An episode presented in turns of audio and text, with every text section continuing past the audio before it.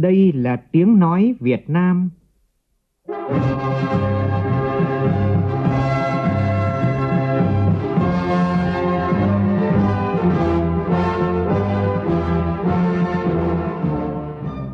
là tiếng nói Việt Nam, phát thanh từ Hà Nội, thủ đô nước Cộng hòa xã hội chủ nghĩa Việt Nam.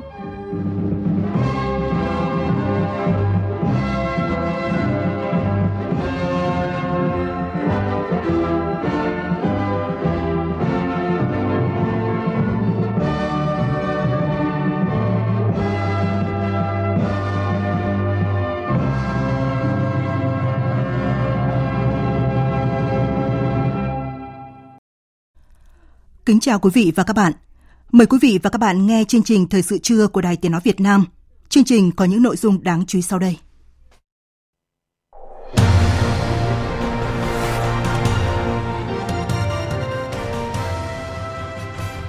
Thủ tướng Chính phủ Phạm Minh Chính và đoàn đại biểu Việt Nam đã tới thành phố Nam Ninh, tỉnh Quảng Tây Trung Quốc, bắt đầu tham dự hội trợ Trung Quốc ASEAN và hội nghị thượng đỉnh thương mại đầu tư Trung Quốc ASEAN lần thứ 20.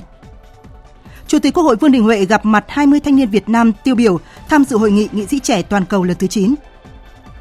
Thành ủy thành phố Hà Nội kiểm tra 3 tổ chức đảng của quận Thanh Xuân vì có dấu hiệu sai phạm. Trong khi đó, nhiều tấm lòng hảo tâm tiếp tục chung tay hỗ trợ các nạn nhân trong vụ hỏa hoạn tại trung cư mini ở phố Khương Hạ. Khai mạc hội nghị thượng đỉnh G77 cộng Trung Quốc nhằm thúc đẩy một trật tự thế giới mới, công bằng và toàn diện hơn. Tổng thống Pháp cáo buộc lực lượng đảo chính đang bắt đại sứ Pháp tại Niger làm con tin. Mỹ thử nghiệm lâm sàng vaccine ngừa nhiều trùng cúm.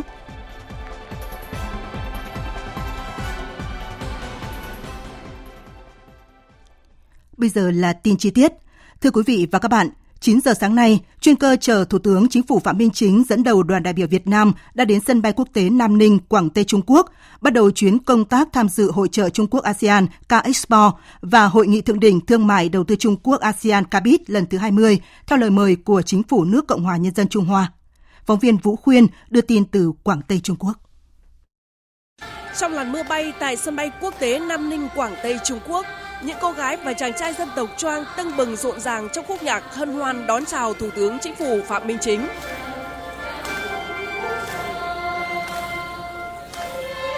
Cùng đón Thủ tướng Chính phủ tại sân bay có Thường vụ Khu ủy, trưởng ban tổ chức Khu ủy Quảng Tây Vương Duy Bình, Đại sứ Trung Quốc tại Việt Nam Hùng Ba, cùng lãnh đạo Đại sứ quán Việt Nam tại Trung Quốc, Tổng lãnh sự Việt Nam tại Nam Ninh Đỗ Nam Trung cùng một số cán bộ, cộng đồng người Việt Nam tại Nam Ninh. Hội trợ Trung Quốc ASEAN và Hội nghị Thượng đỉnh Thương mại Đầu tư Trung Quốc ASEAN lần thứ 20 diễn ra từ ngày 16 đến ngày 19 tháng 9 tại thành phố Nam Ninh, khu tự trị dân tộc Choang, Quảng Tây, Trung Quốc với chủ đề Cùng xây dựng ngôi nhà chung, cộng đồng chung vận mệnh hướng đến tương lai, thúc đẩy sáng kiến, vành đai và con đường, phát triển chất lượng cao và xây dựng trung tâm tăng trưởng kinh tế. Đây là hoạt động quan trọng nằm trong chuỗi sự kiện kỷ niệm 20 năm thiết lập quan hệ đối tác chiến lược Trung Quốc ASEAN kỷ niệm 20 năm hội trợ Trung Quốc ASEAN và hội nghị thượng đỉnh thương mại đầu tư Trung Quốc ASEAN. Năm nay, đoàn doanh nghiệp của Việt Nam tham gia hội trợ với quy mô lớn nhất ASEAN với 250 gian hàng, diện tích 5.000 m2. Trong lần này, Thủ tướng Chính phủ Phạm Minh Chính sẽ dự và phát biểu tại lễ khai mạc hội trợ triển lãm và hội nghị thượng đỉnh thương mại đầu tư Trung Quốc ASEAN lần thứ 20. Tham quan các khu trưng bày và khu gian hàng thương mại Việt Nam. Ngoài ra, Thủ tướng sẽ có các cuộc tiếp xúc gặp gỡ với lãnh đạo các tập đoàn doanh nghiệp, nhà đầu tư. Việc Thủ tướng Phạm Minh Chính dự hội trợ và hội nghị thể hiện sự coi trọng của cả hai nước đối với quan hệ hữu nghị Việt Nam Trung Quốc, quan hệ hợp tác ASEAN Trung Quốc và quan hệ giữa các địa phương doanh nghiệp Việt Nam với tỉnh Quảng Tây, góp phần tăng cường hợp tác nhiều mặt giữa hai nước, đẩy mạnh hợp tác kinh tế thương mại, nhất là thương mại hàng hóa biên giới, hoạt động kinh tế cửa khẩu thông suốt, giao lưu địa phương nhân dân. Trong khuôn khổ dự hội trợ Trung Quốc ASEAN CA Expo và hội nghị thượng đỉnh thương mại và đầu tư Trung Quốc ASEAN CABIT lần thứ 20, ngày 16 tháng 9 năm 2023 tại thành phố Nam Ninh, Quảng Tây, Thủ tướng Chính phủ Phạm Minh Chính đã tiếp đồng chí Lưu Ninh, Ủy viên Ban chấp hành Trung ương Đảng Cộng sản Trung Quốc, Bí thư khu ủy, chủ nhiệm Ủy ban Thường vụ Đại hội đại biểu nhân dân khu tự trị dân tộc Choang Quảng Tây, Trung Quốc. Tin của phóng viên Vũ Khuyên. Tại buổi tiếp, Thủ tướng Phạm Minh Chính bày tỏ vui mừng đến thăm Quảng Tây, dự hội trợ Trung Quốc ASEAN lần thứ 20. chúc mừng những thành tiệu to lớn về cải cách mở cửa, phát triển kinh tế xã hội Quảng Tây đạt được thời gian qua. Tin tưởng khu tự trị sẽ hoàn thành thắng lợi các mục tiêu, nhiệm vụ phát triển kinh tế xã hội, xây dựng Quảng Tây trở thành hành lang quốc tế hướng ra ASEAN. Thủ tướng Phạm Minh Chính cảm ơn Quảng Tây đã gìn giữ các khu di tích của Chủ tịch Hồ Chí Minh trong thời kỳ hoạt động cách mạng tại Quảng Tây. Nhắc lại việc vừa qua, Tổng Bí thư Nguyễn Phú Trọng đã thăm khu vực cửa khẩu Hữu Nghị, Hữu Nghị Quan và trồng cây hữu nghị tại đây, thể hiện sự coi trọng và ưu tiên hàng đầu của Đảng Nhà nước Việt Nam đối với quan hệ Việt Trung. Thủ tướng nhấn mạnh Quảng Tây là địa phương thể hiện tập trung nhất, sinh động nhất của tình hữu nghị, vừa là đồng chí, vừa là anh em giữa hai đảng, hai nước và nhân dân hai nước Việt Trung mong muốn Quảng Tây tiếp tục phát huy vai trò tiên phong, mở đường trong thúc đẩy giao lưu, hợp tác thực chất giữa hai nước. Bí thư Quảng Tây Lưu Ninh bày tỏ trân trọng tình cảm tốt đẹp của Tổng Bí thư Nguyễn Phú Trọng và các đồng chí lãnh đạo Việt Nam đối với Quảng Tây, khẳng định Quảng Tây luôn coi trọng hàng đầu quan hệ hữu nghị, hợp tác với các địa phương Việt Nam – sau chuyến thăm Việt Nam vào tháng 4 năm 2023, Bí thư Lưu Ninh bày tỏ vui mừng về việc hai bên triển khai tích cực, hiệu quả các hoạt động hợp tác và đã đạt được nhiều thành quả thiết thực như kim ngạch thương mại 8 tháng của năm nay đạt 20 tỷ đô la Mỹ, đã khởi động xây dựng thí điểm mô hình cửa khẩu thông minh hữu nghị quan hữu nghị. Vận hành thí điểm khu cảnh quan Thác Bản Dốc Việt Nam, Đức Thiên, Trung Quốc, các hoạt động giao lưu nhân dân như du lịch theo đoàn, đón du học sinh Việt Nam quay lại Quảng Tây học tập được khôi phục. Trao đổi về hợp tác giữa hai bên thời gian tới, Thủ tướng Phạm Minh Chính đánh giá cao tiềm năng hợp tác giữa các địa phương hai bên và nêu 6 đột phá về hợp tác trên các lĩnh vực với Quảng Tây. Một là đột phá về hợp tác kết nối hạ tầng, trong đó tăng cường kết nối đường bộ cao tốc và đường sắt. Hai là thúc đẩy hợp tác kinh tế thương mại và đầu tư, mở mới và nâng cấp cửa khẩu, tạo điều kiện thông quan hàng hóa, Ba là triển khai nhiều hơn nữa các hoạt động giao lưu nhân dân, giao lưu thanh niên, văn hóa văn nghệ. Bốn là hợp tác chặt chẽ trong lĩnh vực cửa khẩu, đánh giá cao Quảng Tây và Lạng Sơn khởi động mô hình cửa khẩu thông minh, hữu nghị, hữu nghị quan, tin tưởng mô hình mới này sẽ góp phần nâng cao hiệu suất thông quan, thúc đẩy thương mại song phương phát triển. Năm là thực hiện tốt ba văn kiện về quản lý biên giới trên đất liền Việt Nam Trung Quốc triển khai tốt các hoạt động hợp tác giữa lực lượng chức năng hai bên trong việc phòng chống tội phạm xuyên biên giới, đẩy mạnh các hoạt động giao lưu giữa lực lượng biên phòng, công an khu vực biên giới. 6 là hợp tác chặt chẽ trong lĩnh vực giáo dục đào tạo, trong đó đề nghị Quảng Tây tăng thêm các suất học bổng cho sinh viên Việt Nam. Đào tạo sinh viên Việt Nam trong các ngành nghề du lịch, văn hóa nghệ thuật và các nhóm ngành mới phục vụ chuyển đổi số, tăng trưởng xanh, kinh tế tuần hoàn. Tán thành với những ý kiến quan trọng của Thủ tướng Chính phủ Phạm Minh Chính, Bí thư Quảng Tây Lưu Ninh khẳng định Đảng bộ, chính quyền và nhân dân Quảng Tây sẽ thực hiện tốt nhận thức chung của lãnh đạo cấp cao hai đảng, hai nước, mở rộng và làm sâu sắc giao lưu hữu nghị với các địa phương Việt Nam – Bí thư Lưu Ninh bày tỏ đánh giá cao và nhất trí sẽ phối hợp với các bộ ngành địa phương Việt Nam làm sâu sắc các mặt hợp tác theo 6 hướng đột phá mà Thủ tướng Phạm Minh Chính đề xuất, nhất là đẩy mạnh kết nối giao thông đường sắt và đường bộ, nâng cao hiệu suất thông quan qua việc thúc đẩy triển khai thí điểm mô hình cửa khẩu thông minh, tăng cường hợp tác cảng biển, hợp tác phòng chống tội phạm xuyên biên giới, góp phần củng cố và đưa quan hệ đối tác hợp tác chiến lược toàn diện Trung Quốc Việt Nam đi vào chiều sâu, đem lại lợi ích thiết thực cho các địa phương và nhân dân hai bên. Năm nay kỷ niệm 15 năm Việt Nam Trung Quốc thiết lập quan hệ đối tác hợp tác chiến lược toàn diện. 15 năm qua, hai bên đã gặt hái được nhiều thành quả hợp tác trên các lĩnh vực. Theo phản ánh của phóng viên Đài Tiếng Nói Việt Nam thường trú tại Trung Quốc, đoàn đại biểu Việt Nam tham dự Hội trợ Trung Quốc ASEAN và Hội nghị Thượng đỉnh Thương mại Đầu tư Trung Quốc ASEAN lần thứ 20 tại thành phố Nam Ninh, Quảng Tây Trung Quốc là dịp để hai bên tiếp tục phát huy tiềm năng và lợi thế, thúc đẩy hợp tác song phương không ngừng phát triển. Trong bức tranh hợp tác tổng thể giữa hai nước những năm qua, Thành quả trong lĩnh vực kinh tế thương mại được đánh giá là điểm sáng nổi bật hơn cả. Ông Nông Đức Lai, tham tán thương mại Đại sứ quán Việt Nam tại Trung Quốc đánh giá, 15 năm qua, kim ngạch thương mại giữa hai nước đã liên tục tăng lên. Nếu như năm 2008, thì kim ngạch ờ, thương mại hai nước chỉ đạt 20,8 tỷ đô la Mỹ, thì đến năm 2022, tổng kim ngạch thương mại ờ, hai chiều đạt 175,5 ờ, tỷ đô la. Tức là sau 15 năm thì kim ngạch Ờ, thương mại hai nước đã tăng hơn 8 lần. À, trong đó thì cái tăng trưởng xuất khẩu cao hơn nhập khẩu và cái nhập siêu thì được ờ, thu hẹp lại. Đến nay, Việt Nam tiếp tục giữ vị trí đối tác thương mại lớn nhất của Trung Quốc trong ASEAN và đối tác thương mại lớn thứ tư của Trung Quốc tính theo quốc gia đơn lẻ sau Hoa Kỳ, Nhật Bản và Hàn Quốc. Đáng chú ý, trong nhiều năm qua, Trung Quốc luôn là thị trường nhập khẩu nông sản lớn nhất của Việt Nam. Theo số liệu từ Tổng cục Hải quan Việt Nam, tính đến hết tháng 8 năm nay, xuất khẩu rau quả của nước ta đạt gần 3,6 tỷ đô la Mỹ, tăng gần 62% so với cùng kỳ năm ngoái, vượt qua con số gần 3,4 tỷ đô la Mỹ của cả năm ngoái. Rau quả cũng là nhóm hàng ghi nhận mức tăng trưởng cao nhất của ngành nông nghiệp trong 8 tháng năm 2023.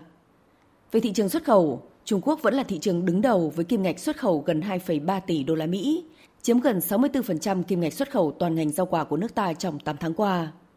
So với cùng kỳ năm ngoái, xuất khẩu rau quả sang thị trường này 8 tháng năm nay tăng mạnh gần 134% và tăng gần 48% so với tổng kim ngạch cả năm ngoái.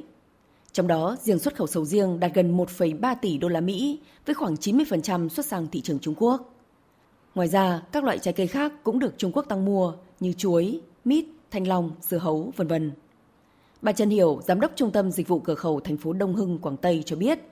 tình hình nhập khẩu sầu riêng Việt Nam năm nay tương đối khả quan.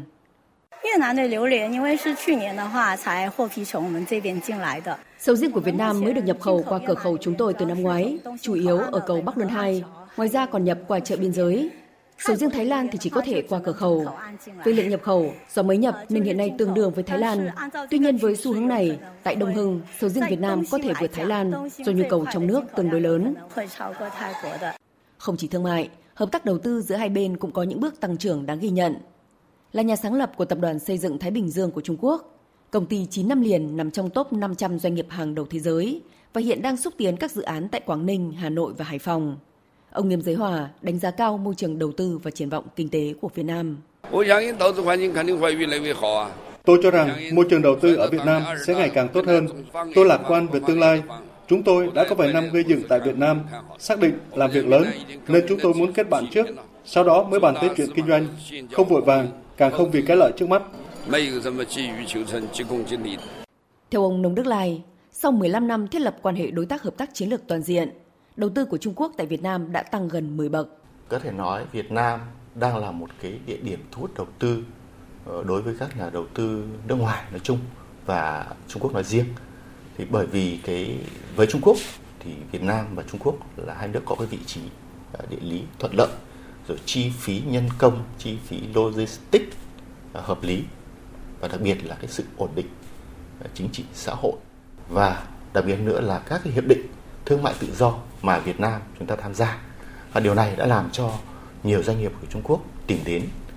ờ, để đầu tư kinh doanh nhất là trong những năm gần đây.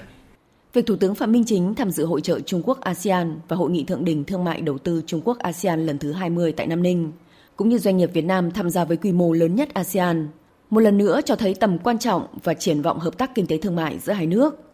Trên cơ sở những kết quả đã đạt được, Hai bên sẽ tiếp tục phát huy ưu thế gần gũi về địa lý và bổ sung lẫn nhau về ngành nghề, tăng cường hợp tác thực chất hiệu quả hơn trên các lĩnh vực, như tuyên bố chung với tiếp tục đẩy mạnh và làm sâu sắc hơn nữa quan hệ đối tác hợp tác chiến lược toàn diện Việt Nam Trung Quốc đạt được giữa lãnh đạo hai nước trong chuyến thăm chính thức Trung Quốc của Tổng Bí thư Nguyễn Phú Trọng cuối tháng 10 năm ngoái.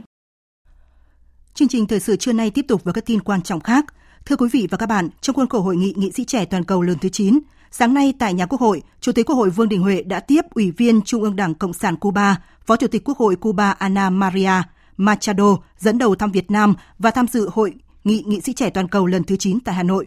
Tin của phóng viên Lê Tuyết. Chủ tịch Quốc hội Vương Đình Huệ nhiệt liệt hoan nghênh Phó Chủ tịch Quốc hội Cuba Ana Maria Machado và đoàn đại biểu Quốc hội Cuba sang thăm Việt Nam, cho rằng chuyến thăm có ý nghĩa rất đặc biệt trong dịp hai nước hướng tới kỷ niệm 50 năm ngày Chủ tịch Fidel Castro sang thăm Quảng Trị. Việc Phó Chủ tịch Quốc hội Cuba dẫn đầu đoàn đại biểu sang tham dự hội nghị nghị sĩ trẻ toàn cầu lần thứ 9 thể hiện sự ủng hộ mạnh mẽ của Quốc hội Cuba với Quốc hội Việt Nam nói riêng. Chủ tịch Quốc hội chia sẻ, trong các bài phát biểu chính sách ở nhiều nước trên thế giới đều kêu gọi chấm dứt cấm vận với Cuba, ủng hộ tích cực việc Cuba trở thành quan sát viên Đại hội đồng IPA 44 nhằm tăng cường quan hệ giữa Cuba với các nước trong ASEAN. Chủ tịch Quốc hội cho biết, chuẩn bị cho sự kiện 50 năm lãnh tụ Fidel Castro thăm Quảng Trị, hiện các cơ quan chức năng của Việt Nam và tỉnh Quảng Trị đang phối hợp tổ chức chú đáo. Phó Chủ tịch Quốc hội Cuba Ana Maria Machado trân trọng chuyển lời hỏi thăm của Chủ tịch Quốc hội Cuba Esteban Lazo Hernandez và người dân Cuba đến Chủ tịch Quốc hội Vương Đình Huệ, người được người dân Cuba yêu mến vì có những đóng góp cho đất nước cũng như người dân Cuba. Phó Chủ tịch Quốc hội Cuba đánh giá cao các hoạt động của Việt Nam tại các diễn đàn quốc tế cảm ơn Quốc hội Việt Nam ủng hộ Cuba là quan sát viên của IPA nhằm kết nối với các nước thành viên châu Á.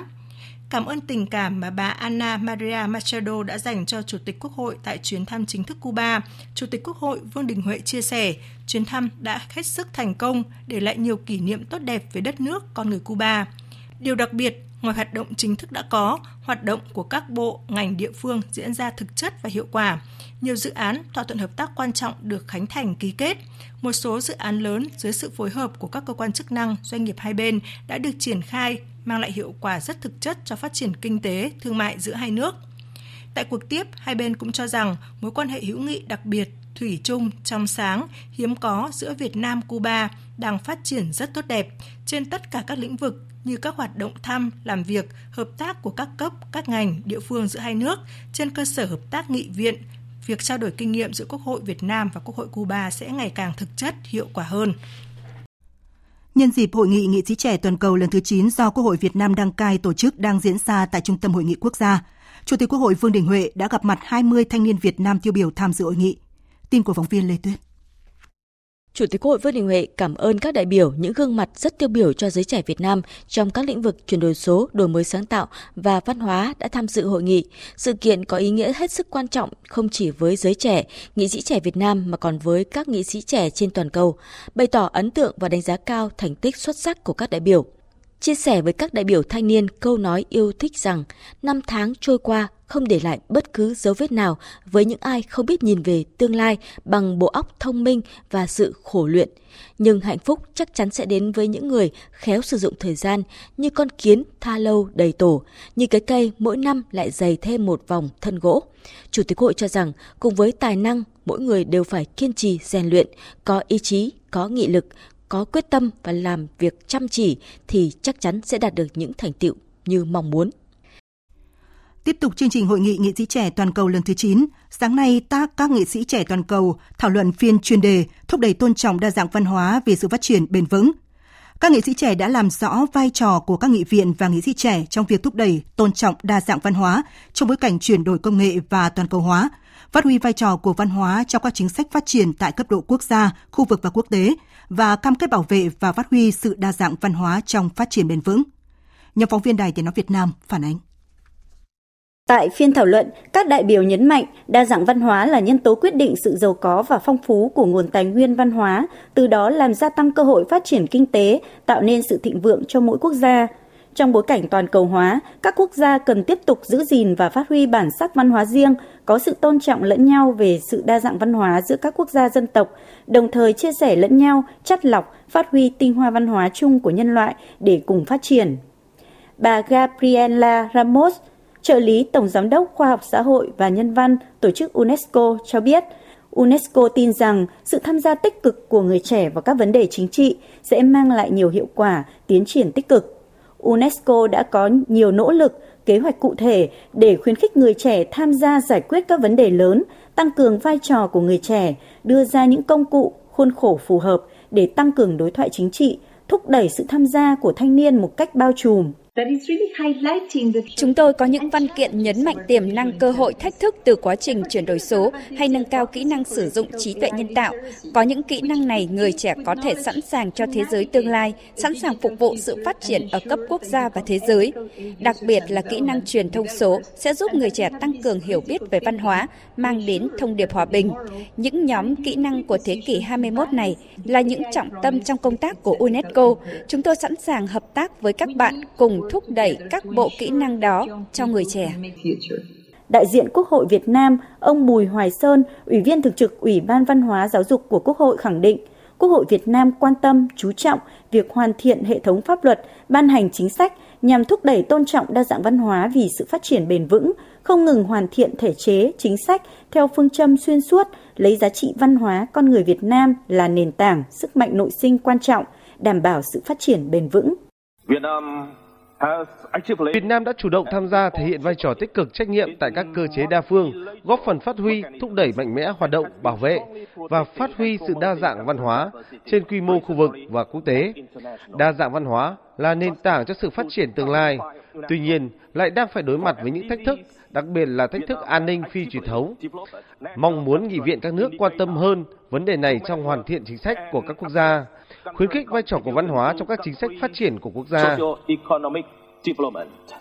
Để giới trẻ được phát huy tối đa, đóng góp tích cực vào việc thúc đẩy đa dạng văn hóa, các đại biểu cho rằng việc xây dựng hoàn thiện khung khổ chính sách tạo điều kiện thuận lợi cho các hoạt động của giới trẻ có ý nghĩa then chốt, đồng thời kiến nghị Quốc hội các nước cần phải đóng vai trò dẫn dắt hướng tới xây dựng một mô hình quản trị mới và một khung khổ chính sách bao trùm dành cho giới trẻ. Chia sẻ kinh nghiệm của Quốc hội Lào, đại diện nghị sĩ trẻ Lào cho biết.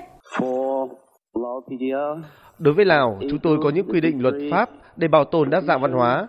như các quy định về ngành công nghiệp du lịch, quản lý khách sạn hay nhà hàng, hay là những nghị định về việc hỗ trợ các gia đình, khu vực, làng xóm, các bộ luật về bảo tàng và nghệ thuật. Văn bản chính là bộ luật văn hóa để làm sao duy trì bản sắc văn hóa Lào, khơi dậy tinh thần yêu nước trong giới trẻ hiện nay, để chúng hiểu được văn hóa và lịch sử của đất nước. Nhiều đại biểu nhấn mạnh bằng việc thúc đẩy tôn trọng đa dạng văn hóa sẽ cùng xây đắp một văn hóa phổ quát, văn hóa của sự đa dạng, chấp nhận, tôn trọng và phát huy sự đa dạng văn hóa, giúp tăng cường sự đối thoại giữa các nền văn minh, thúc đẩy sự hiểu biết và gia tăng sự tôn trọng lẫn nhau giữa các quốc gia, các dân tộc và cam kết bảo vệ và phát huy sự đa dạng văn hóa trong phát triển bền vững. Chiều nay, Hội nghị nghị sĩ trẻ toàn cầu lần thứ 9 họp phiên bế mạc. Đáng chú ý là hội nghị sẽ thông qua tuyên bố hội nghị về vai trò của giới trẻ trong việc thúc đẩy thực hiện các mục tiêu phát triển bền vững thông qua chuyển đổi số và đổi mới sáng tạo. Thời sự VOV nhanh, tin cậy, hấp dẫn.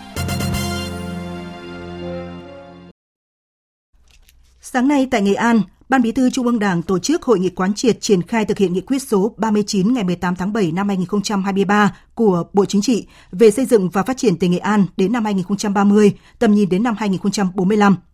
Tham dự hội nghị có đồng chí Trương Thị Mai, Thường trực Ban Bí thư, Trưởng ban Tổ chức Trung ương, đồng chí Trần Tuấn Anh, Trưởng ban Kinh tế Trung ương, đồng chí Nguyễn Trọng Nghĩa, Trưởng ban Tuyên giáo Trung ương và Phó Thủ tướng Lê Minh Khái. Phóng viên Văn Hiếu đưa tin. Đồng chí Trần Tuấn Anh, trưởng Ban Kinh tế Trung ương cho biết, Nghị quyết 39 đã đánh giá toàn diện những thành tiệu Nghệ An đạt được trong 10 năm triển khai thực hiện Nghị quyết số 26 của Bộ Chính trị khóa 11 về phương hướng, nhiệm vụ phát triển tỉnh Nghệ An đến năm 2020, đồng thời chỉ rõ những hạn chế về tồn tại, Thay mặt Ban Cán sự Đảng Chính phủ, Phó Thủ tướng Lê Minh Khái trình bày dự thảo chương trình hành động của Chính phủ thực hiện nghị quyết số 39 của Bộ Chính trị. Trong đó, Chính phủ xác định 18 chỉ tiêu cụ thể về kinh tế xã hội và môi trường và 10 nhóm nhiệm vụ giải pháp trọng tâm, tinh thần là tập trung phát triển Nghệ An thành trung tâm khu vực Bắc Trung Bộ về giáo dục và đào tạo, khoa học và công nghệ, y tế, phát triển nguồn nhân lực chất lượng cao, thực hiện tốt chính sách an sinh xã hội và công tác dân tộc, tôn giáo. Chương trình hành động của chính phủ thì nhằm thể hiện được vai trò kiến tạo, lãnh đạo, chỉ đạo của chính phủ trên tinh thần đồng hành cùng đảng bộ, chính quyền và nhân dân tỉnh Nghệ An, đồng thời xác định rõ vai trò nhiệm vụ chủ yếu của chính phủ, thủ tướng chính phủ, các cái bộ ngành và ủy ban nhân dân tỉnh Nghệ An, ủy ban nhân dân các tỉnh trong vùng Bắc Trung Bộ và duyên hải Trung Bộ tập trung chỉ đạo xây dựng và thực hiện các cái chủ trương chính sách có tính đột phá, quy động và phân bổ nguồn lực thực hiện các cái dự án quan trọng mở rộng hợp tác quốc tế, bảo đảm phát triển hài hòa giữa các vùng, miền, bảo đảm kết hợp chặt chẽ giữa mục tiêu, nhiệm vụ phát triển kinh tế xã hội của tỉnh Nghệ An với phát triển giữ gìn văn hóa truyền thống tốt đẹp của dân tộc Việt Nam và xứ Nghệ. Tại Hà Nội, Cục xúc tiến du lịch Busan Hàn Quốc tổ chức chương trình kết nối du lịch Busan Hàn Quốc Việt Nam. Sự kiện là cơ hội kết nối các doanh nghiệp Việt Nam Hàn Quốc để quảng bá chia sẻ hình ảnh, sức hấp dẫn của du lịch Busan, góp phần thúc đẩy hợp tác quan hệ hữu nghị Việt Nam Hàn Quốc. Busan là thành phố cảng lớn nhất của Hàn Quốc, nổi tiếng với các sản phẩm du lịch biển, văn hóa, điện ảnh, ẩm thực đa dạng. Ông Lee Jong Chin, giám đốc Cục xúc tiến du lịch Busan cho biết, thống kê từ tháng 1 đến tháng 6 năm nay có 190.000 du khách Việt Nam đến Busan, đứng thứ tư khách du lịch đến Busan và đứng thứ hai khu vực Đông Nam Á. Tại buổi lễ, ông Hà Văn Siêu, Phó Cục trưởng Cục Du lịch Quốc gia Việt Nam bày tỏ mối quan hệ hợp tác chiến lược toàn diện được nâng cấp vào năm 2022, đánh dấu bước ngoặt đưa quan hệ Việt Nam-Hàn Quốc lên một tầm cao mới với những bước phát triển mạnh mẽ. Sau khi mở cửa trở lại hoạt động du lịch, Cục Du lịch Quốc gia Việt Nam đã triển khai nhiều hoạt động xúc tiến giao lưu du lịch tại Hàn Quốc. Với những nỗ lực chung trong đẩy nhanh phục hồi, tăng tốc phát triển bền vững, 8 tháng qua, du lịch Việt Nam đón 7,8 triệu lượt khách quốc tế, trong đó thì Hàn Quốc là thị trường khách lớn nhất với 2,2 triệu lượt khách. Nhật Bản luôn được nhận định là đối tác chiến lược của Việt Nam nói chung, Cần Thơ nói riêng. Thời gian tới, Cần Thơ sẽ tích cực đẩy mạnh quan hệ hợp tác hữu nghị với các địa phương của Nhật Bản trên nhiều lĩnh vực. Đó là nhận định của ông Dương Tấn Hiền, Phó Chủ tịch Ủy ban nhân dân thành phố Cần Thơ tại hội thảo đẩy mạnh giao lưu hợp tác hữu nghị Việt Nam Nhật Bản. Phóng viên Hồng Phương, thường trú tại đồng bằng sông Cửu Long, thông tin. Năm 2023, Việt Nam Nhật Bản đánh dấu cột mốc 50 năm thiết lập quan hệ ngoại giao 1973-2023, đặc biệt từ khi hai nước nâng lên thành đối tác hợp tác chiến lược sâu rộng vì hòa bình và thịnh vượng ở châu Á. Mối quan hệ hữu nghị này đã phát triển mạnh mẽ, toàn diện, thực chất trên tất cả các lĩnh vực – Hiện nay, Nhật Bản là nước cung cấp viện trợ phát triển chính thức ODA lớn nhất, là nhà đầu tư thứ hai, đối tác đô thị thứ ba và đối tác thương mại song phương thứ tư của Việt Nam. Cần Thơ hiện có 6 dự án FDI có vốn đầu tư từ Nhật Bản với tổng nguồn vốn đăng ký khoảng 1,35 tỷ đô la Mỹ, đứng thứ nhất trong 22 quốc gia vùng lãnh thổ đầu tư trực tiếp tại địa phương. Theo ông Ono Masuo, tân tổng lãnh sự Nhật Bản tại thành phố Hồ Chí Minh, mối quan hệ hữu nghị hợp tác giữa hai nước Việt Nam Nhật Bản tiếp tục phát triển trên nhiều lĩnh vực như chính trị, kinh tế, giáo dục, văn hóa, thể thao từ cấp lãnh đạo đến cấp cơ sở. Quan hệ hai nước hiện đang trở nên thực chất đúng như tên gọi, đối tác chiến lược sâu rộng vì hòa bình và thịnh vượng ở châu Á. Mục tiêu chính của hai nước là lấy năm mốc kỷ niệm 50 năm này làm nền tảng cho những bước tiến lớn trong mối quan hệ song phương hướng tới tương lai, khu vực và thế giới. Tổng lãnh sự Nhật Bản tại thành phố Hồ Chí Minh mong muốn tiếp tục hợp tác tích cực với các đơn vị trọng điểm của Cần Thơ như Trường Đại học Cần Thơ, Hội hữu nghị Việt Nhật thành phố Cần Thơ để cùng nhau xây dựng và tạo bề đỡ cho thế hệ trẻ hai nước kết nối tốt với nhau hơn nữa. Tôi nghĩ rằng hội thảo ngày hôm nay được tổ chức trong một thời điểm vô cùng thích hợp để cùng nhau chào đón kỷ niệm 50 năm. Thông qua sự chia sẻ của các diễn giả, đều là những người đang hoạt động tích cực trên nhiều lĩnh vực khác nhau của cả hai nước,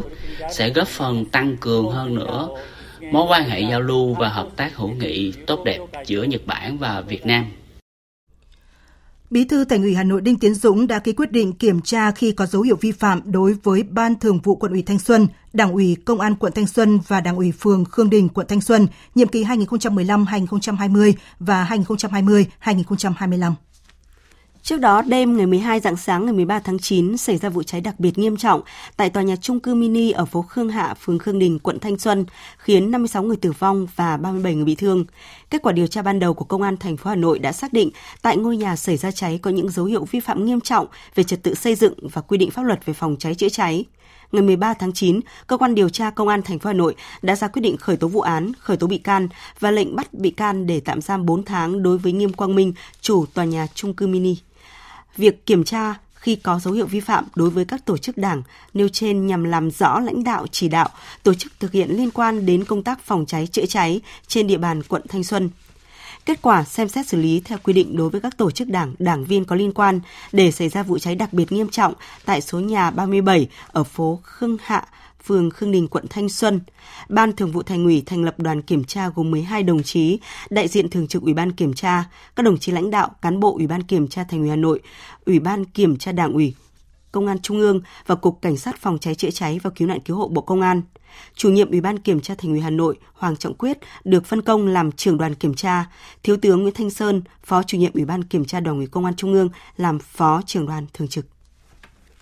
thành phố Hà Nội tiến hành tổng kiểm tra việc chấp hành pháp luật đối với loại hình nhà ở nhiều căn hộ, cơ sở kinh doanh dịch vụ cho thuê trọ trên địa bàn thành phố Hà Nội từ nay đến trước ngày 30 tháng 10 tới. Đây là những nỗ lực nhằm tăng cường công tác phòng cháy, nhất là ở những loại hình nhà ở nhiều nguy cơ cháy nổ. Phản ánh của phóng viên Nguyên Nhung. Thành phố Hà Nội vừa ban hành kế hoạch về tổng kiểm tra việc chấp hành pháp luật đối với loại hình nhà ở nhiều căn hộ, thường gọi là chung cư mini, cơ sở kinh doanh dịch vụ cho thuê trọ trên toàn địa bàn thành phố. Kế hoạch nhằm triển khai thực hiện nghiêm túc, quyết liệt, hiệu quả các chỉ đạo về công tác phòng cháy chữa cháy và cứu nạn cứu hộ, nâng cao vai trò trách nhiệm trong lãnh đạo, chỉ đạo của các cấp ủy đảng, chính quyền, các ngành chức năng, ý thức nhận thức trách nhiệm của người đứng đầu cơ sở, chủ hộ gia đình và người dân trong thực hiện công tác phòng cháy chữa cháy, cứu nạn cứu hộ.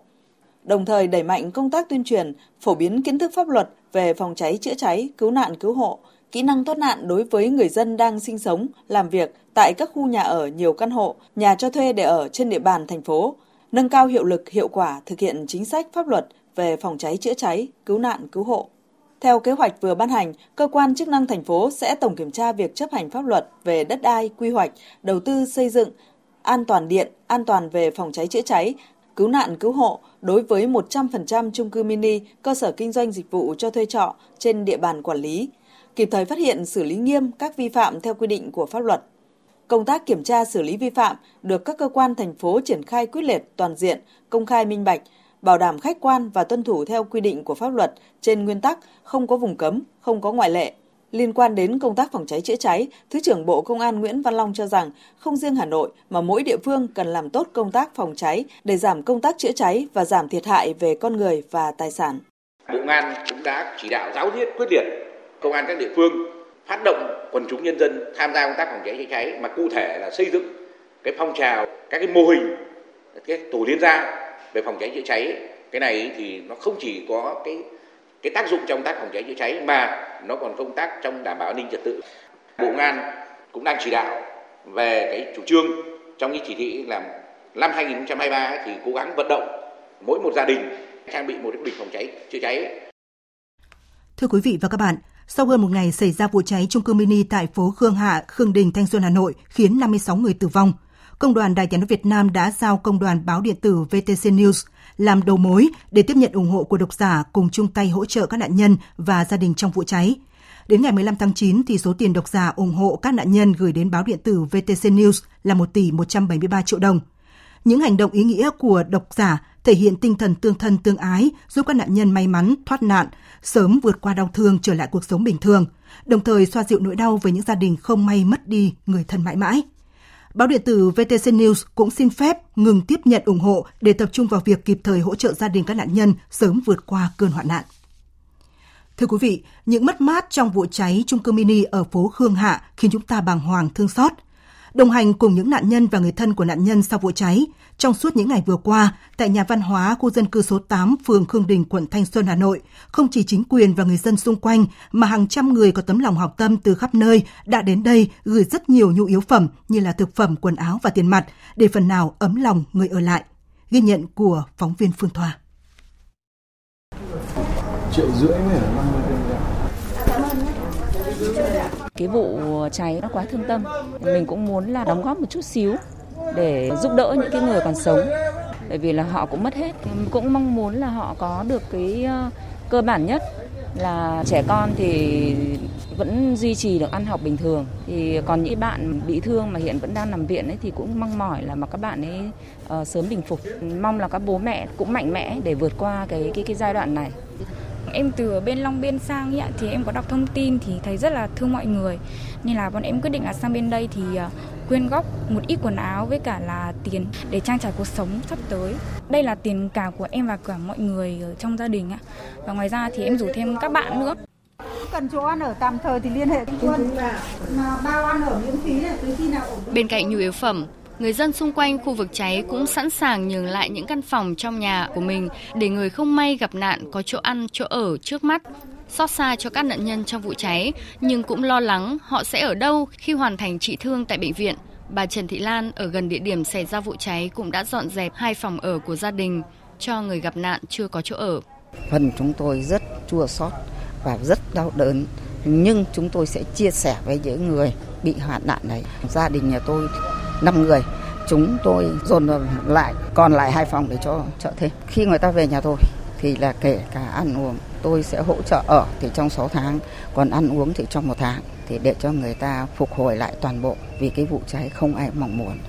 Mấy ngày nay, hàng trăm người dân các nơi tới gửi tặng nhu yếu phẩm và tiền hỗ trợ các nạn nhân sống sót trong vụ cháy. Để đảm bảo tiếp nhận sự trợ giúp của người dân từ khắp nơi, đại diện các tổ chức chính trị xã hội phường Khương Đình luôn túc trực để tiếp nhận sự hỗ trợ và tiếp nhận nhu cầu của các gia đình nạn nhân. Bà Đặng Thị Bắc, tổ trưởng tổ dân phố 19 phường Khương Đình chia sẻ khu dân cư tổ dân phố cùng với nhân dân có mặt hàng ngày cả tối tiếp nhận có những sổ tiếp nhận những gia đình gặp nạn cần hỗ trợ về cái gì phòng ở hoặc là cần về lương thực thực phẩm hay bất cứ cái gì là chúng tôi ghi chép lại và đáp ứng giúp đỡ những bà con còn sống sót lại. Trong tổ dân phố, khu dân cư của chúng tôi có khoảng 20 hộ gia đình cũng rất mong muốn và đến đây đăng ký để xin đón những người còn sống sót được quay trở về và nuôi ăn ở đến khi mà có nơi ở mới. Những hoạt động hỗ trợ nạn nhân sẽ tiếp tục được chính quyền địa phương và người dân tổ chức trong thời gian tới. Tất cả với mong muốn nỗi đau của người ở lại trong vụ cháy dần nguôi ngoai.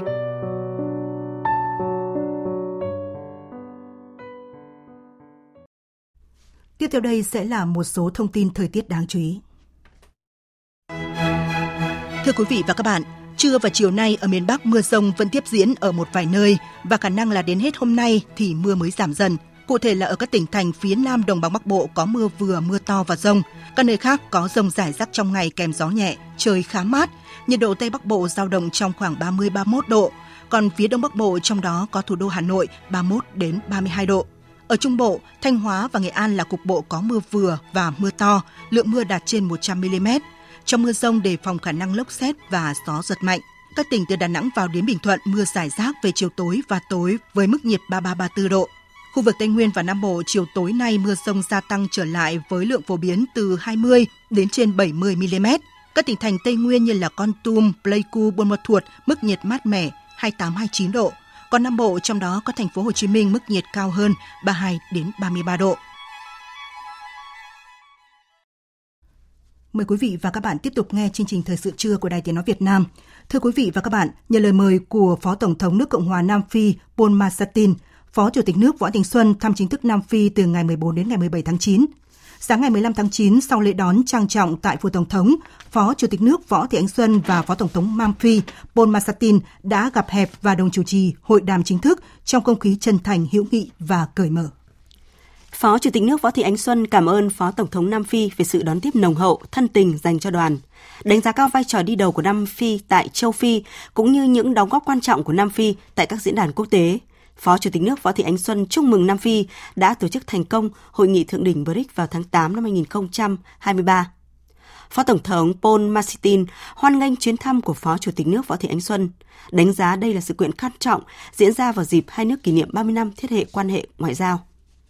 Hai nhà lãnh đạo đánh giá cao những bước phát triển tích cực trong quan hệ hợp tác giữa hai nước trong suốt ba thập kỷ qua. Việt Nam và Nam Phi đã trở thành đối tác quan trọng của nhau tại châu Phi và Đông Nam Á. Hai bên triển khai hiệu quả các cơ chế hợp tác song phương như diễn đàn đối tác liên chính phủ. Nam Phi là đối tác thương mại lớn nhất của Việt Nam tại châu Phi với kim ngạch hai chiều đạt gần 1,3 tỷ đô la Mỹ trong năm 2022. Hợp tác quốc phòng an ninh, nông nghiệp, văn hóa, giáo dục đào tạo và giao lưu nhân dân cũng có những bước phát triển tích cực. Hai bên đã cùng ra soát kết quả hợp tác thời gian qua, trao đổi, thống nhất các định hướng và biện pháp lớn, quyết tâm thúc đẩy hơn nữa quan hệ đối tác vì hợp tác và phát triển Việt Nam Nam Phi thời gian tới. Về chính trị, ngoại giao, hai bên nhất trí đẩy mạnh trao đổi đoàn, tiếp xúc các cấp, nhất là các cấp trên kênh Đảng, Nhà nước, Chính phủ và Quốc hội. Phía Nam Phi ghi nhận đề nghị của Việt Nam sớm tiến hành đàm phán hiệp định thương mại tự do và các văn kiện hợp tác chuyên ngành khác như bảo hộ đầu tư, tránh đánh thuế song trùng.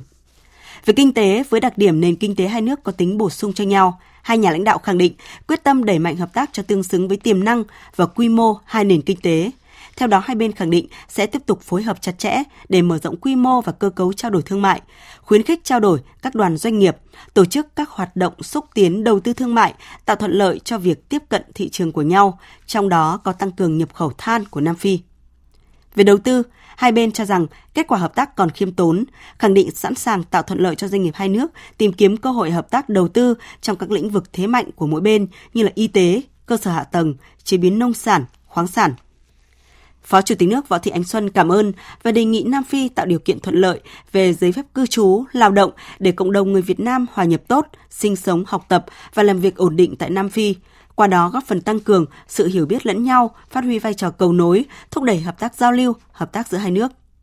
Về hợp tác trong các khuôn khổ đa phương, hai bên nhất trí tiếp tục phối hợp và ủng hộ lẫn nhau, nhất là tại Liên Hợp Quốc và phong trào không liên kết. Nam Phi ủng hộ hợp tác của Việt Nam với Liên minh châu Phi và cộng đồng phát triển miền Nam châu Phi. Việt Nam sẵn sàng làm cầu nối giúp Nam Phi tăng cường quan hệ với ASEAN, chia sẻ quan điểm giải quyết các tranh chấp trong khu vực và trên thế giới bằng các biện pháp hòa bình trên cơ sở luật pháp quốc tế và hiến trương Liên Hợp Quốc. Về đề nghị ủng hộ Nam Phi ứng cử vị trí thẩm phán toán công lý quốc tế, Việt Nam ghi nhận và sẽ xem xét trong tổng thể. Nhân dịp này, Phó Chủ tịch nước trân trọng mời Phó Tổng thống Nam Phi sớm thăm Việt Nam. Phó Tổng thống Nam Phi chân thành cảm ơn và vui vẻ nhận lời mời. Sau hội đàm, Phó Chủ tịch nước Võ Thị Ánh Xuân và Phó Tổng thống Nam Phi đã phát biểu với báo chí hai nước thông báo về kết quả tốt đẹp của cuộc hội đàm. Xây dựng một thế giới công bằng hơn cho các quốc gia đang phát triển. Đây là lời kêu gọi được Liên Hợp Quốc và các nhà lãnh đạo thế giới đưa ra tại hội nghị thượng đỉnh nhóm G77 và Trung Quốc đang diễn ra tại thủ đô Havana của Cuba. Được thành lập từ năm 1964, G77 cộng Trung Quốc tập hợp các nền kinh tế phát triển và mới nổi, chiếm 80% dân số toàn cầu, nhằm thúc đẩy một trật tự kinh tế thế giới mới trong bối cảnh sự phân cực ngày càng tăng. Tổng hợp của biên tập viên Thu Hoài. Trong phát biểu khai mạc hội nghị, Tổng thư ký Liên Hợp Quốc Antonio Guterres đã gọi các nước đang phát triển và mới nổi là những nhà vô địch của chủ nghĩa đa phương. Ông bày tỏ tin tưởng tiếng nói của G77 cộng Trung Quốc sẽ góp phần nâng cao tiếng nói của Nam bán cầu và định hình lại hệ thống quốc tế dựa trên sự bình đẳng. Định hình lại hệ thống quốc tế và các thể chế quốc tế để chúng phản ánh thực tế ngày nay thay vì thực tế tồn tại sau Thế chiến thứ hai và tạo ra một tương lai công bằng hơn cho các nước đang phát triển. Tất cả chúng ta đều phải có trách nhiệm. Tiếng nói của G77 và Trung Quốc sẽ luôn rất cần thiết tại Liên Hợp Quốc hãy ủng hộ một hệ thống bắt nguồn từ sự bình đẳng, đấu tranh cho một hệ thống sẵn sàng đảo ngược sự bất công và sự thờ ơ của hàng thế kỷ, và ủng hộ một hệ thống mang lại lợi ích cho toàn nhân loại, chứ không chỉ cho những người có đặc quyền. Đại diện của hơn 100 quốc gia, với khoảng 30 nguyên thủ và người đứng đầu chính phủ đã tham dự hội nghị. Theo Chủ tịch Cuba Miguel Díaz-Canel, từ La Habana, G77 cộng Trung Quốc sẽ tái khẳng định cam kết của mình đối với chủ nghĩa đa phương, hợp tác và phát triển. Với chủ đề Những thách thức phát triển của thời đại, vai trò của khoa học, công nghệ và đổi mới, các nhà tổ chức hy vọng hội nghị thượng đỉnh năm nay sẽ giải quyết được các vấn đề phát triển cốt lõi. Theo kế hoạch, Hội nghị thượng đỉnh G77 cộng Trung Quốc sẽ thông qua một tuyên bố cuối cùng nhấn mạnh những trở ngại mà các quốc gia đang phát triển phải đối mặt và kêu gọi thiết lập một trật tự kinh tế thế giới mới công bằng hơn, toàn diện hơn để đối mặt với những thách thức. Phó Thủ tướng Chính phủ Trần Hồng Hà dẫn đầu đoàn đại biểu Việt Nam tham dự hội nghị thượng đỉnh nhóm G77 và Trung Quốc đang diễn ra tại thủ đô Havana, Cuba. Phát biểu tại phiên thảo luận chính của hội nghị sáng nay theo giờ Việt Nam, Phó Thủ tướng Trần Hồng Hà đánh giá thế giới đang ở thời điểm lịch sử để chuyển đổi mô hình kinh tế, trong đó khoa học công nghệ và đổi mới sáng tạo là chìa khóa vạn năng để giải quyết các thách thức toàn cầu. Phó Thủ tướng Trần Hồng Hà nhấn mạnh, nếu như chìa khóa của cuộc chiến chống dịch COVID-19 là vaccine, thì vaccine trong nỗ lực chống biến đổi khí hậu chính là khoa học công nghệ và hydro xanh. Vaccine của các vấn đề toàn cầu chính là sự hợp tác đoàn kết, là khoa công nghệ và đổi mới sáng tạo. Chủ tịch Trung Quốc Tập Cận Bình vừa tiếp Thủ tướng Campuchia Hun Manet, trong khi Thủ tướng Lý Cường đã hội đàm với người đồng cấp tại thủ đô Bắc Kinh. Phóng viên Bích Thuận thường trú tại Trung Quốc đưa tin. Chủ tịch Trung Quốc nhấn mạnh, việc Thủ tướng Hun Manet chọn Trung Quốc là quốc gia đầu tiên thực hiện chuyến thăm song phương sau khi nhậm chức, đã thể hiện đầy đủ sự coi trọng cao độ của chính phủ mới Campuchia trong việc củng cố và phát triển tình hữu nghị Trung Quốc Campuchia. Năm nay hai bên đã mở ra kỷ nguyên mới trong xây dựng cộng đồng chung vận mệnh Trung Quốc Campuchia chất lượng cao, trình độ cao và tiêu chuẩn cao. Chủ tịch Trung Quốc khẳng định, dù tình hình quốc tế và khu vực có thay đổi ra sao, Trung Quốc vẫn luôn là người bạn đáng tin cậy nhất và chỗ dựa vững chắc nhất của Campuchia. Trong khi đó, Thủ tướng Hun Manet tái khẳng định việc ủng hộ các sáng kiến phát triển toàn cầu, an ninh toàn cầu và văn minh toàn cầu do Chủ tịch Tập Cận Bình đề xuất, đồng thời cam kết sẽ đi sâu hợp tác trong sáng kiến vành đai và con đường. Cùng ngày, Thủ tướng Trung Quốc Lý Cường đã hội đàm với Thủ tướng Campuchia Hun Manet. Hai bên đã chứng kiến lễ ký nhiều văn kiện hợp tác song phương trong các lĩnh vực công nghiệp, nông nghiệp, cơ sở hạ tầng, kinh tế số, phát triển xanh, kiểm dịch và hợp tác phát triển. Sau Bắc Kinh, Thủ tướng Hun tới thành phố Nam Ninh, Quảng Tây để tham dự hội trợ Trung Quốc ASEAN lần thứ 20. Tổng thống Pháp Emmanuel Macron vừa cáo buộc lực lượng đảo chính đang bắt đại sứ Pháp tại Niger làm con tin. Phóng viên Anh Tuấn thường trú tại Pháp đưa tin. Tổng thống Emmanuel Macron nhấn mạnh, không chỉ đại sứ mà cả các thành viên ngoại giao cũng bị bắt làm con tin theo đúng nghĩa đen tại Đại sứ quán Pháp ở Niger. Ở Niger, khi chúng tôi đang nói với bạn, chúng tôi có một đại sứ và các thành viên ngoại giao thực sự bị bắt làm con tin tại Đại sứ quán Pháp. Họ, lực lượng đảo chính, đang ngăn chặn việc giao thực phẩm. Đại sứ phải ăn theo khẩu phần của quân đội. Ông Emmanuel Macron cũng cho biết thêm hiện đại sứ Sivaite là người không được chào đón tại Niger và không còn khả năng ra ngoài. Khi được hỏi liệu Pháp có cân nhắc đưa ông về nước hay không, Tổng thống Macron khẳng định sẽ làm những gì được sự đồng thuận của Tổng thống bị phế truất Mohamed Bazoum. Đồng thời, nguyên thủ Pháp cũng nhắc lại ông Bazoum mới là người có thẩm quyền hợp pháp và cả hai vẫn liên lạc với nhau hàng ngày. Tình hình quan hệ giữa Pháp và lực lượng đảo chính Niger vẫn luôn căng thẳng trong thời gian vừa qua. Mới đây, ngày 11 tháng 9, Tổng thống Pháp cho biết nước này vẫn không thừa nhận tính hợp pháp của chính phủ lâm thời được thành lập sau đảo chính và sẽ tiếp tục phối hợp với lãnh đạo các quốc gia trong khu vực và ủng hộ các quyết định của cộng đồng kinh tế các quốc gia Tây Phi trong việc xử lý cuộc khủng hoảng tại Niger. Trong khi đó, lực lượng đảo chính tại Niger tiếp tục tố cáo Pháp đang tăng cường lực lượng và thiết bị quân sự đến các quốc gia láng giềng với Niger để chuẩn bị cho kịch bản can thiệp quân sự. Viện Y tế Quốc gia Mỹ vừa thông báo nước này đã bắt đầu thử nghiệm lâm sàng giai đoạn 1 đối với một loại vaccine ngừa cúm, ngừa nhiều chủng loại cúm mới được nghiên cứu. Cuộc thử nghiệm sẽ đánh giá loại vaccine nghiên cứu có tên là Flumos V2 về độ an toàn và khả năng tạo ra phản ứng miễn dịch. Đây là sản phẩm vaccine do Viện Y tế Quốc gia Mỹ phát triển nhằm tạo ra kháng thể chống lại nhiều chủng virus cúm khác nhau. Việc tiếp xúc với những mảnh protein virus vô hại này sẽ giúp hệ thống miễn dịch nhận biết và chống lại virus thực sự. Thử nghiệm lâm sàng mới dự kiến tuyển 24 tình nguyện viên khỏe mạnh trong độ tuổi từ 18 đến 50. Trong 40 tuần sau lần tiêm đầu tiên, những người tham gia sẽ được liên lạc thường xuyên qua điện thoại và được kiểm tra để theo dõi phản ứng của họ với vaccine thử nghiệm. Hầu hết các loại vaccine phòng cúm theo mùa đều được phát triển để huấn luyện hệ thống miễn dịch chống lại 3 hoặc 4 chủng cúm thông thường khác nhau. Các nhà khoa học kỳ vọng là sự ra đời của vaccine cúm phổ quát có thể cung cấp khả năng bảo vệ chống lại nhiều chủng cúm khác. Quý vị và các bạn đang nghe chương trình Thời sự trưa của Đài Tiếng Nói Việt Nam và như thường lệ trưa thứ Bảy hàng tuần, biên tập viên Đài Tiếng Nói Việt Nam điểm một số sự kiện vấn đề nổi bật trong tuần.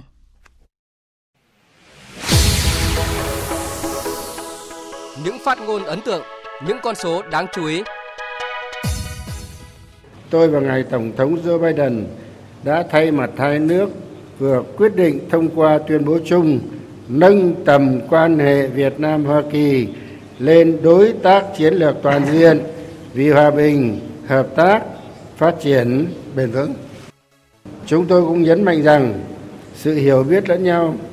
hoàn cảnh của nhau, tôn trọng các lợi ích chính đáng của nhau và không can thiệp vào công việc nội bộ của nhau là những nguyên tắc cơ bản có ý nghĩa rất quan trọng trong quan hệ hai nước và quan hệ quốc tế. Perhaps most vital to our future we are doubling down on our people to people ties. Điều quan trọng nhất là hai nước chúng ta sẽ tăng cường hoạt động giao lưu nhân dân vì đây là trọng tâm của mối quan hệ giữa chúng ta. Điều này bao gồm cả hàng triệu người dân Mỹ gốc Việt đang góp phần xây dựng cộng đồng trên toàn nước Mỹ ngày càng mạnh mẽ hơn. Tôi vô cùng tự hào về cách thức mà hai quốc gia và nhân dân hai nước chúng ta đã tiến hành xây dựng lòng tin và sự hiểu biết lẫn nhau. Tại cuộc họp báo sau hội đàm giữa hai bên nhân chuyến thăm cấp nhà nước tới Việt Nam của Tổng thống Hoa Kỳ Joe Biden, Tổng bí thư Nguyễn Phú Trọng và Tổng thống Joe Biden thông báo nâng tầm quan hệ Việt Nam-Hoa Kỳ lên quan hệ đối tác chiến lược toàn diện vì hòa bình, hợp tác và phát triển bền vững. Với một lịch trình nghị sự dày đặc, chuyến thăm cấp nhà nước tới Việt Nam của Tổng thống Hoa Kỳ Joe Biden tạo bước chuyển mới trong quan hệ hai nước, góp phần hiện thực hóa nguyện vọng của người dân hai nước về một tương lai tươi sáng và năng động, góp phần duy trì hòa bình, ổn định, hợp tác, phát triển ở khu vực và trên thế giới. Sự kiện ngoại giao quan trọng khác diễn ra trong tuần đó là hội nghị nghị sĩ trẻ toàn cầu lần thứ 9 với chủ đề vai trò của giới trẻ trong việc thúc đẩy thực hiện các mục tiêu phát triển bền vững thông qua chuyển đổi số và đổi mới sáng tạo do Quốc hội Việt Nam đăng cai tổ chức. Đây là sự kiện ngoại giao đa phương lớn nhất do Việt Nam đăng cai tổ chức trong năm nay, thu hút sự tham dự của hơn 500 nghị sĩ trẻ và đại biểu đến từ hơn 70 nghị viện thành viên IPU và đại diện của các tổ chức quốc tế. Phát biểu khai mạc hội nghị, Chủ tịch Quốc hội Vương Đình Huệ nhấn mạnh: Tuổi trẻ, thanh niên chính là lực lượng gánh vác sứ mệnh, trách nhiệm lịch sử trong công cuộc hội nhập và phát triển ở mỗi quốc gia và sự thịnh vượng chung của thế giới. Tôi tin tưởng rằng mỗi nghị sĩ trẻ đến từ các nghị viện thành viên sẽ phát huy trí tuệ, sức trẻ, sáng tạo, trách nhiệm và lòng nhiệt huyết để đóng góp tích cực cho thành công của hội nghị. Trong thông điệp gửi đến hội nghị, Chủ tịch nước Võ Văn Thưởng nêu rõ. Tôi đánh giá cao chủ đề vai trò của giới trẻ trong việc thúc đẩy thực hiện các mục tiêu phát triển bền vững thông qua chuyển đổi số và đổi mới sáng tạo của hội nghị lần này vì nó phản ánh mối quan tâm chung của chúng ta là làm thế nào để tận dụng được những thành tựu vượt bậc mà khoa học công nghệ và đổi mới sáng tạo mang lại. Tổng thư ký Liên minh Nghị viện Thế giới Martin Chu Công đánh giá cao Việt Nam đã có những bước tiến đáng kể trong nhiều lĩnh vực, trong đó có cả công nghệ số với cam kết mạnh mẽ của Việt Nam trong việc kết hợp hai khía cạnh công nghệ và trao quyền cho thanh niên. Các nghị sĩ trẻ là những người coi trọng thế giới số hóa hiện nay. Đó là lý do tại sao IBU đánh giá rất cao sự tham gia của đông đảo các đại biểu trẻ.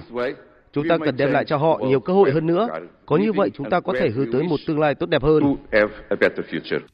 Thưa quý vị và các bạn, nhắc lại con số 56 người thiệt mạng trong vụ cháy đặc biệt nghiêm trọng xảy ra ở phường Khương Đình, quận Thanh Xuân, Hà Nội, thêm một lần khiến cho trái tim của mỗi người không khỏi quặn thắt. Nhưng điều đáng lo hơn là tại Hà Nội cũng như nhiều thành phố lớn khác tồn tại rất nhiều những khu nhà tương tự như vậy với những nguy cơ tiềm ẩn về an toàn cháy nổ, đặt ra trách nhiệm trong quản lý cũng như tính pháp lý của những căn hộ chung cư kiểu này cùng ý thức phòng cháy chữa cháy. Chung cư mình đang ở hiện tại thì ờ, có bình chữa cháy, có ờ,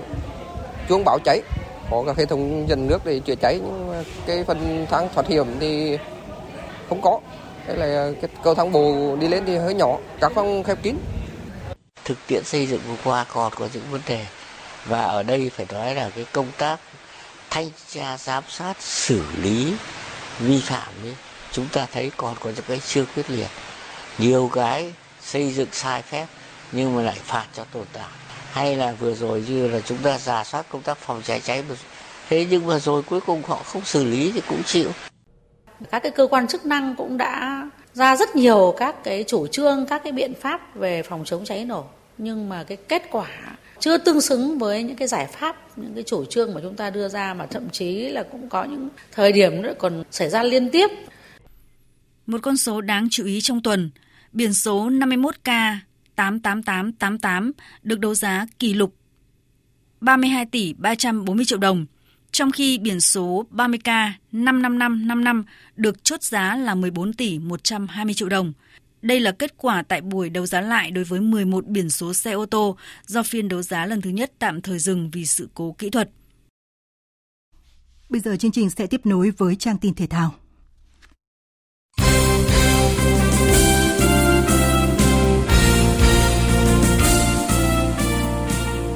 Hôm nay, đoàn thể thao Việt Nam với 504 thành viên sẽ làm lễ xuất quân tham dự ASEAN 19 diễn ra tại Hàng Châu, Trung Quốc. Đại hội thể thao châu Á diễn ra tại Hàng Châu, Trung Quốc sẽ khai mạc vào ngày 23 tháng 9 và diễn ra suốt 15 ngày với 481 nội dung, thi đấu ở 40 môn thể thao. Một số môn thi như bắn cung, bơi nghệ thuật, quyền Anh, khúc côn cầu, 5 môn phối hợp hiện đại, chèo thuyền, quần vợt và bóng nước cũng là vòng loại Olympic Paris 2024. Trước thêm buổi lễ xuất quân, trưởng đoàn thể thao Việt Nam tại ASEAN 19 Đặng Hà Việt cho biết Đến bây giờ thì đoàn thể thao Việt Nam công tác chuẩn bị đã tương đối hoàn tất. Có một số bộ môn trọng điểm chúng ta hiện tại vẫn đang tập huấn ở nước ngoài. Một số vận động viên chúng ta cũng vừa kết hợp việc học tập và làm việc ở nước ngoài.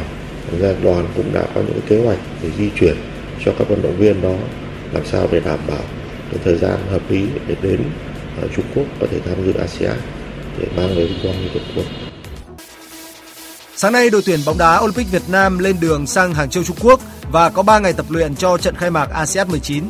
Trước đó, huấn luyện viên Hoàng Anh Tuấn đã công bố danh sách chính thức 22 cầu thủ theo quy định. Hai cái tên bị loại là thủ môn Đoàn Huy Hoàng và tiền vệ Nguyễn Công Phương. Có đến 18 cầu thủ của tuyển Olympic dưới 20 tuổi. Hai cầu thủ lớn tuổi nhất là thủ môn Đỗ Sĩ Huy 25 tuổi và tiền đạo Nhâm Mạnh Dũng 23 tuổi.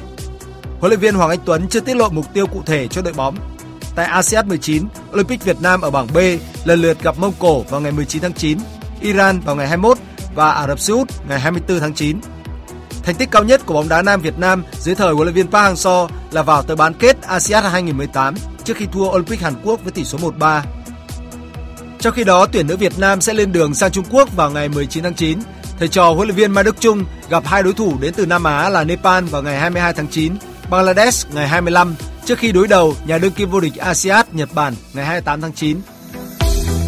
Rằng sáng nay theo giờ Việt Nam, dù Mbappe lập cú đúp nhưng Paris Saint-Germain đã nhận về thất bại 2-3 ngay trên sân nhà trước Nice ở trận đấu sớm nhất của vòng 5 giải vô địch Pháp. Phát biểu sau trận đấu, huấn luyện viên của Paris Saint-Germain Luis Enrique nói: Anh muốn tôi nói gì thêm nữa? Tôi không lo lắng. Chúng tôi muốn thắng những trận đấu như thế này trên sân nhà. Nhưng sau giờ nghỉ giữa hiệp, mọi thứ trở nên khó khăn hơn. Chúng tôi không có nhiều thời gian. Đây không phải là một cái cớ. Tôi hài lòng với màn trình diễn của cả đội. Các cầu thủ đã công hiến 100%. Thất bại này khiến đội bóng thành Paris tụt xuống vị trí thứ ba trên bảng xếp hạng, lần lượt kém Monaco và Nice 2 và 1 điểm. Trong khi đó tại Đức, Bayern Munich cũng chỉ giành được một điểm trên sân nhà sau trận hòa 2-2 với Bayer Leverkusen. Không thể giành chiến thắng trước Leverkusen, Bayern Munich tạm chấp nhận đứng thứ hai trên bảng xếp hạng Bundesliga, xếp ngay dưới Leverkusen. Hai đội cùng có 10 điểm sau 4 vòng, nhưng Bayern Munich có hiệu số kém hơn.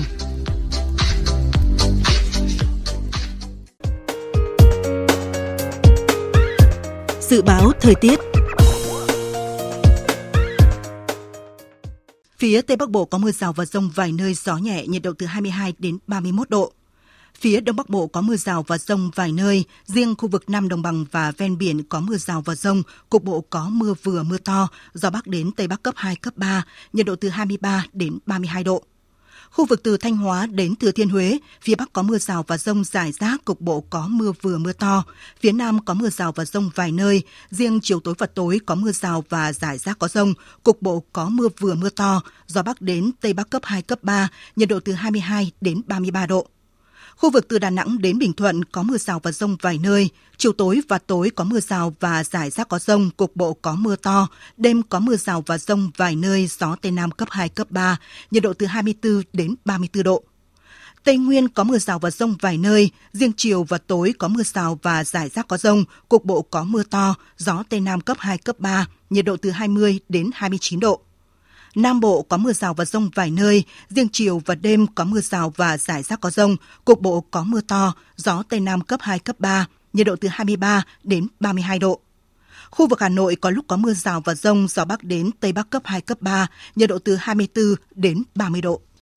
Dự báo thời tiết biển, Bắc và Nam Vịnh Bắc Bộ, vùng biển từ Quảng Trị đến Quảng Ngãi có mưa rào và rải rác có rông, gió nhẹ. Vùng biển từ Bình Định đến Ninh Thuận có mưa rào và rông vài nơi gió nhẹ. Vùng biển từ Bình Thuận đến Cà Mau và từ Cà Mau đến Kiên Giang có mưa rào và rông rải rác, gió Tây đến Tây Nam cấp 3, cấp 4. Khu vực Bắc Biển Đông, khu vực quần đảo Hoàng Sa thuộc thành phố Đà Nẵng, có mưa rào và rông rải rác, gió Nam đến Đông Nam cấp 3, cấp 4. Khu vực giữa Biển Đông và Vịnh Thái Lan có mưa rào và rông rải rác, gió Tây Nam đến Nam cấp 3, cấp 4. Khu vực Nam Biển Đông và khu vực quần đảo Trường Sa thuộc tỉnh Khánh Hòa có mưa rào và rông vài nơi gió nhẹ. Ít phút còn lại của chương trình, chúng tôi tóm lược một số tin chính vừa phát.